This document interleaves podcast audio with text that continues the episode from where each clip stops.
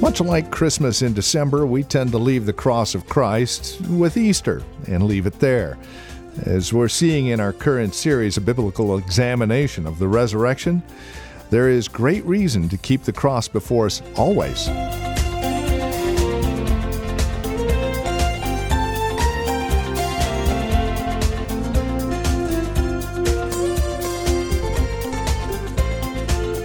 The cross of Christ. It is something that is brutal, horrid to consider, but so vital and necessary to our daily life in Christ.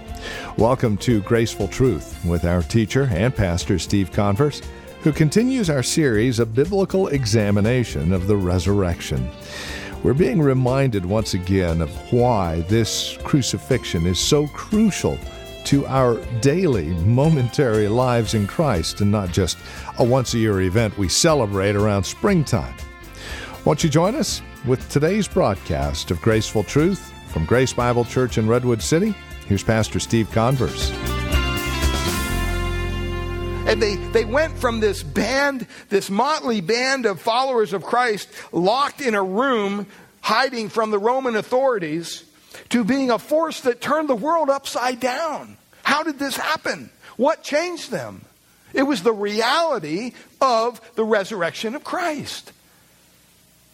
They believed in the reality of the crucified and resurrected Christ. Well, the fifth thing here, the post resurrection appearances.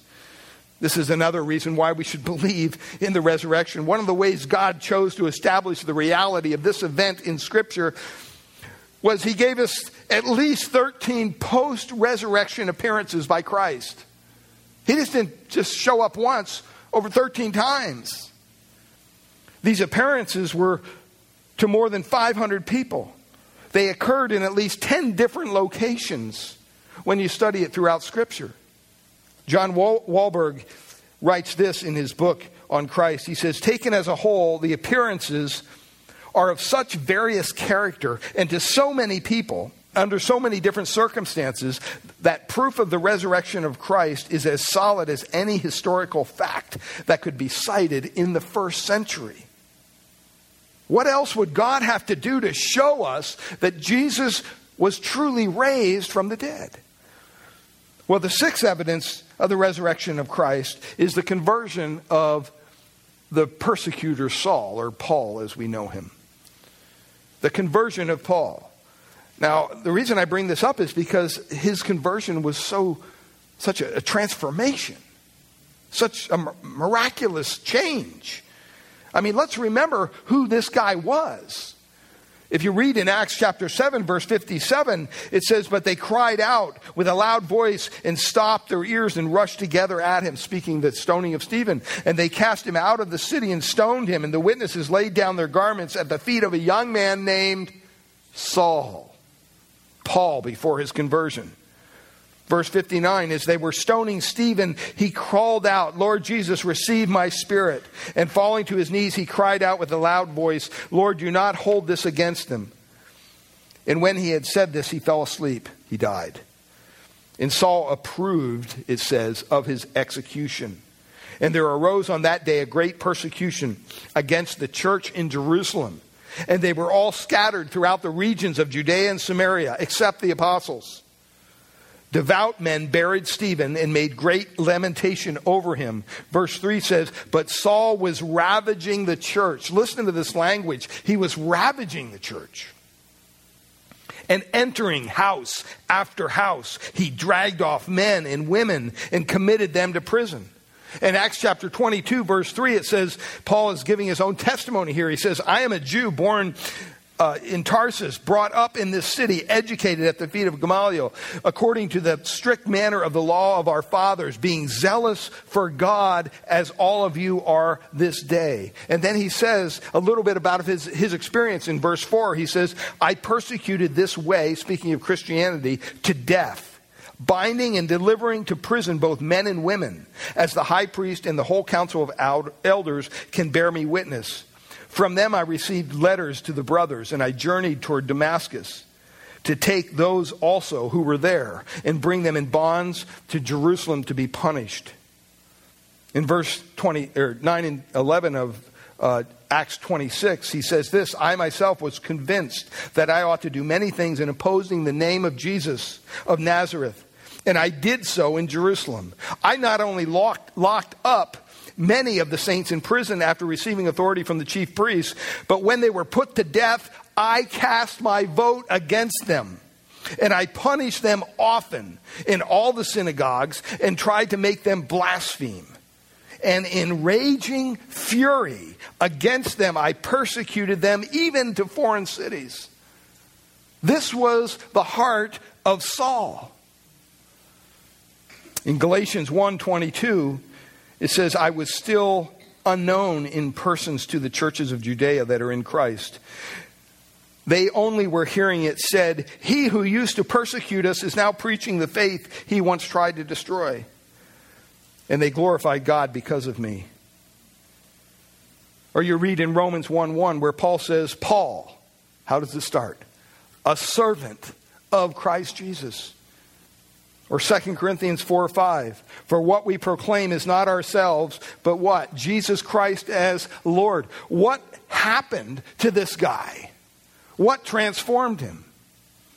What could have possibly produced such a radical change in this man? Well, both Luke's testimony in the book of, book of Acts and Paul's own, own testimony identify the foundational change was that he encountered the risen Jesus of Nazareth. That's the only explanation. His conversion, if you want to read about it, is in Acts 9. But he says over and over, 1 Corinthians 9 1, Have I not seen the risen Lord? 1 Corinthians 5 8, Last of all, as one untimely born, he appeared to me also, Paul says. Only the reality of Jesus' resurrection can explain how this radical and sudden change in a man who arrested, tortured, and voted for the death of Christians happened. Well, seventh, we believe in the resurrection because of the conversion of the skeptics. The conversion of the skeptics. Even in the Bible, they're skeptics. I can think of two James and Jude. In Mark chapter 6, verse 3, listen to this because Mark's sharing a little bit about Jesus' family. And in Mark chapter 6, verse 3, it says, Is not this the carpenter? The son of Mary and the brother of James and Joseph and Judas and, and, uh, and Simon? And are not his sisters with us? And then it says this, and they took offense at him. This is Jesus' own family. They were skeptics. I mean, remember, Jesus wasn't an only child. There were at least seven, perhaps more, in his family. Here listed the, the, the brothers and two sisters. And most people believe that J- Joseph, the father of the family, must have died at some point after Jesus' visit to the temple when Jesus was 12, before he began his earthly ministry. And if that's the case, guess who was responsible for teaching this family the spiritual truths of Scripture? It was Jesus. Jesus was the one in charge because Joseph, his dad, had probably passed away. He was the one responsible to carry out the spiritual duties of Deuteronomy chapter 6. He was the man of the house, Jesus was, after Joseph left the scene. I mean, stop and think of this, beloved. No family ever had a better teacher. No family ever had a more consistent example, a perfect model of the Father than they did, having Jesus as that example. But whenever it was that Jesus' siblings, his four brothers and his sisters, became aware here that their older brother claimed to be more than simply the, the son of Joseph and Mary, guess what? They didn't get it. Even though he laid out a perfect example, they didn't get it. They all refused to believe in him. As a matter of fact, the Bible says they thought he was nuts, they thought he was crazy. In Mark chapter 3, verse 21, it says, And when his family heard it, they went out and seized him. For they were saying, He is out of his mind. Poor Jesus, man, he went over the edge, blew a circuit. We got to go help him. It says they thought he had to take leave of his senses. And so they go to Capernaum to bring him back to Nazareth. We just need to bring this boy home and lock him up. Literally, the language says that they sought to control him. Remember who Jesus is Jesus is God. And his brothers and sisters are trying to control him. The language says they literally wanted to arrest him and bring him back to Nazareth. That's how bad it was in their family. Their attitude toward Jesus became even clearer later in an incident in John 7, just six months before his crucifixion. Look at John 7, verse 5. It says, For not even his brothers believed in him. Can you imagine? Your own family has turned on you. That's right before his crucifixion. That all happened before the resurrection.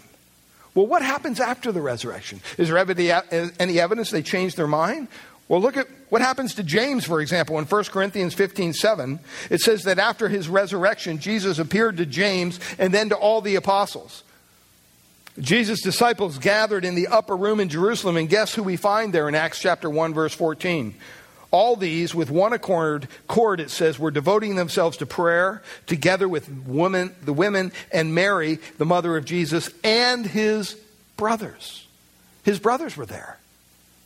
Well, what happened to, hey, you're nuts? This guy's crazy. The next time we meet James is in Acts chapter 15. Guess what James is doing? He's the leader of the church in Jerusalem, a devoted follower of Christ Jesus. In Galatians chapter 1, Paul puts him in the company of all the apostles. Paul says, Hey, I'm an apostle, and all the brothers are with me. In James 1 1, he actually wrote a book that's in our New Testament.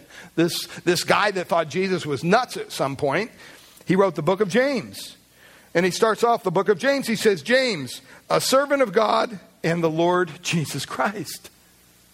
I mean, now remember, who's he talking about? He's talking about his brother. When's the last time your sibling addressed you that way? servant of God and the Lord. You know, I don't think so. Something happened. He calls himself slave of God and a slave of the Lord Jesus Christ. What happened? He saw the resurrected Christ. That's what happened. He became a follower of his older brother. He became a follower of the Messiah. He acknowledged him as Lord, his sovereign God. His confidence in Christ and in his resurrection was so strong that James died a martyr. He went to his death believing this. Well, what about Jude, the other one? He gave us the book that bears his name in the New Testament. Listen how he begins after the resurrection. He didn't believe him before, he thought he was crazy. But in Jude 1, verse 1, it says, Jude, a servant of Jesus Christ and brother of James. He doesn't even mention that he's related. Matter of fact, in Jude 4, a couple verses down, he says, For certain people have crept in unnoticed, who long ago were designated for this condemnation, ungodly people who pervert the grace of our God into sensuality and deny our only Master and Lord, Jesus Christ. He's talking about his own brother. In both James and Jude, we have the ultimate skeptics. Both these two men grew up with Jesus. He was their father for all practical purposes. They rejected his claims. They believed he was nuts. Well, what produced the change? It was the resurrection. Well, eighthly, also because of the empty tomb. We believe in the resurrection because of the empty tomb. The tomb of Jesus of Nazareth was and still is clearly empty. There's no body there. From the first resurrection Sunday, the Romans, the Jews, the Jewish leaders, Jesus' friends, as I mentioned, even Jesus' enemies all agreed. You know what? The tomb was empty. He rose from the dead. If you read, have the opportunity to read through John 20, you'll see accounts of this. There's multiple witnesses on that first day at the tomb. There were two angels. There were the Roman guards guarding the grave. There was Mary Magdalena. There was at least three other women. There was Peter. There was John. They all saw the empty tomb.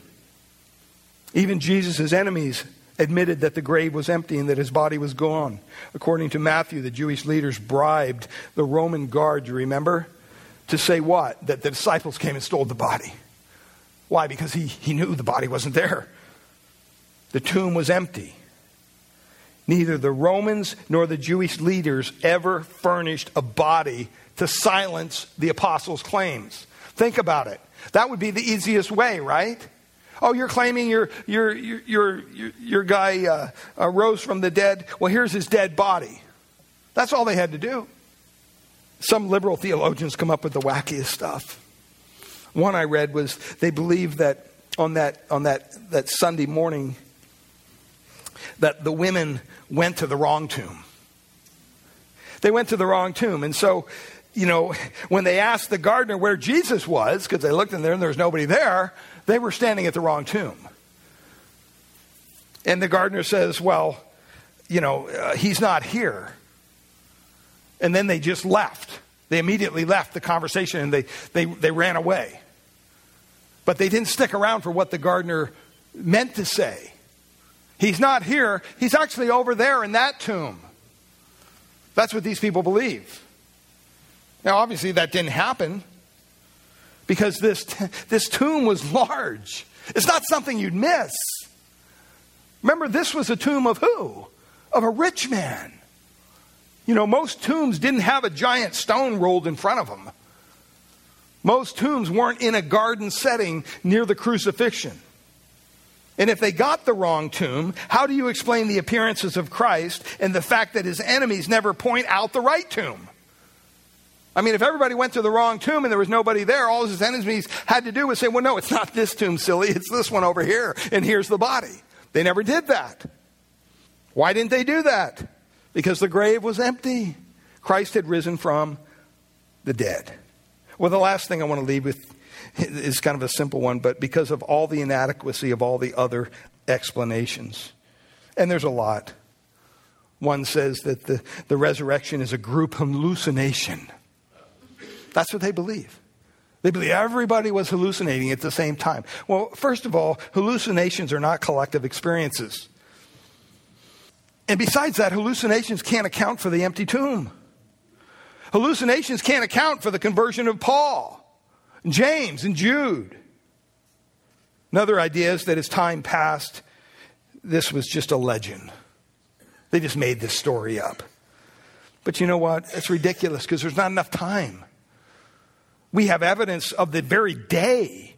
We have testimonies of the very day that Christ rose from the dead. There's no time here for legends to develop. Another idea is that the resurrection was a fraud. But you know what? Some people say Joseph of Arimathea wanted his tomb back, so he took the body. Other people say the Romans took it, the Jewish authorities took it, the disciples stole it. I mean, they go on and on and on. But they don't account for the fact that the disciples really believed that they had seen the risen Christ and they gave their lives for that. Would you do that for something that wasn't even true? No other explanation but the literal physical resurrection of Jesus Christ from the dead can adequately explain all the data that we've looked at this morning. It's amazing what God did in His providence, beloved, to confirm them, confirm the facts to His disciples, to those believers in the first century, and to us today. That the reality of the resurrection is just that it's a reality. Believers, God has given us every piece of evidence you could ever want. I mean, I get it. You weren't there. Neither was I. But you know what? We have more than enough. Countless witnesses. And we have it recorded in historically the most reliable document and inspired document, the Bible. It has piece after piece after piece of evidence for us to look at. So I want to encourage you as believers, be settled in your faith. Know that the resurrection can give you the strength to get through today and tomorrow. Because this is something that's true. And maybe there's those here today who've yet to put their faith in Christ. And I'm confident in a, in a group of people this size that there may be people here who are not in Christ. They haven't repented of their sins. They haven't believed in Jesus Christ. Want you to understand that, that Jesus died, that he was raised again, and his resurrection is God's proof to you that one day, listen to me, one day you will stand before Jesus Christ at the judgment. You will stand before Christ at the judgment. You will either confess him as Lord now and enjoy the forgiveness of sins and eternal joy in his presence or you will confess him then on that day of judgment when it's too late and be ushered into eternal hell. But confess him you will. Father, we thank you for the proof that you've given us of the resurrection of your Son. Lord, we know that he lives. Christ Jesus lives today. He's with us every moment of every day through the power of His Spirit. We thank you that this message that we've heard this morning can encourage our hearts. It can encourage our hearts as believers to know that we're on the right side of this. That this is the real deal, that Jesus Christ was not some fraud, but he truly was the King of kings and Lord of lords. And as we've committed our lives to Him, we are on the winning side of this. And as believers here today, it leaves us with a tremendous responsibility to reach out to a lost and dying world and to preach and to tell the good news of the gospel that Jesus came, He died, but guess what? He was risen on the third day. And because of that, His payment for sins on Calvary secures our salvation. What wonderful news. If you're here and you haven't trusted Christ, it's not too late. It's not too late. You aren't here by accident. The evidence that you've been given of the resurrection today is central to the gospel message. It proves Jesus is everything he claimed to be, it's the foundation of everything he taught. And if you're a skeptic here today, I pray that you would commit to look into this further to ask God to give you the strength, the understanding to trust His Son as your Lord and Savior, to turn from your sin and turn to the Savior. It's a humbling thing to do, it's a pride crushing thing to do, but that's what God calls us to do. So I trust that you will cry out to Him. It doesn't have to be an elaborate prayer. Prayer is simply talking to God. As a matter of fact, a man in the New Testament simply cried out, Lord, be merciful to me, a sinner. And it came from a sincere heart. And the scripture says that that prayer was heard. God has the power today to transform your life, to forgive you of every sin that you've ever committed. Won't you trust Him? Won't you cry out to Him today, Lord, be merciful to me, a sinner? Father, we thank you. We pray that we would have a wonderful day with family and friends. Pray for our fellowship time across the way that you would bless that as well. Just allow us now to raise our voices in song as we continue to worship you in our closing, closing hymn. We thank you and we praise you. In Jesus' precious name, amen. Well, thank you for spending time with us here today on Graceful Truth, the ministry of Grace Bible Church here in Redwood City. It's our prayer here at Graceful Truth that God would reveal His grace to your hearts through the teaching of His Word each week and we trust you're currently involved in a Bible teaching church in your area. If not, we'd love to have you come and visit us here at Grace Bible Church in Redwood City. We meet each Sunday morning for our praise and worship service at 10 a.m.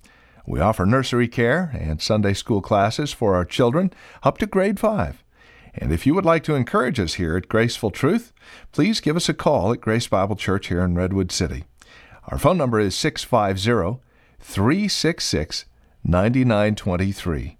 That's 650 366 9923. We meet at 2225 Euclid Avenue here in Redwood City. Directions are on our website, gracefultruth.org, or again, simply call 650 366 9923. That's 650 366 9923. I'd also like to let you know that our Grace Bible Church Women's Ministry 2018 Spring Conference is coming up. The author and guest speaker will be Cynthia Heald, known best for her best selling Bible study, Becoming a Woman of Excellence. Now, the conference will take place out of 1 John chapter 2 and verse 6, Living Like Jesus. It's May 18th through the 19th. Friday the 18th at 7 p.m. through 8:30 and then Saturday the 19th at 9 a.m. through 2:30. It'll take place here at the church, 2225 Euclid Avenue here in Redwood City. Breakfast is included as well as lunch. Total conference cost just $20 with a love offering taken both Friday and Saturday evening. For more information, visit our website gracebibleonline.org. We thank you for spending time with us today and trust we'll see you next week at this same time for another broadcast of Graceful Truth with Pastor Steve Converse.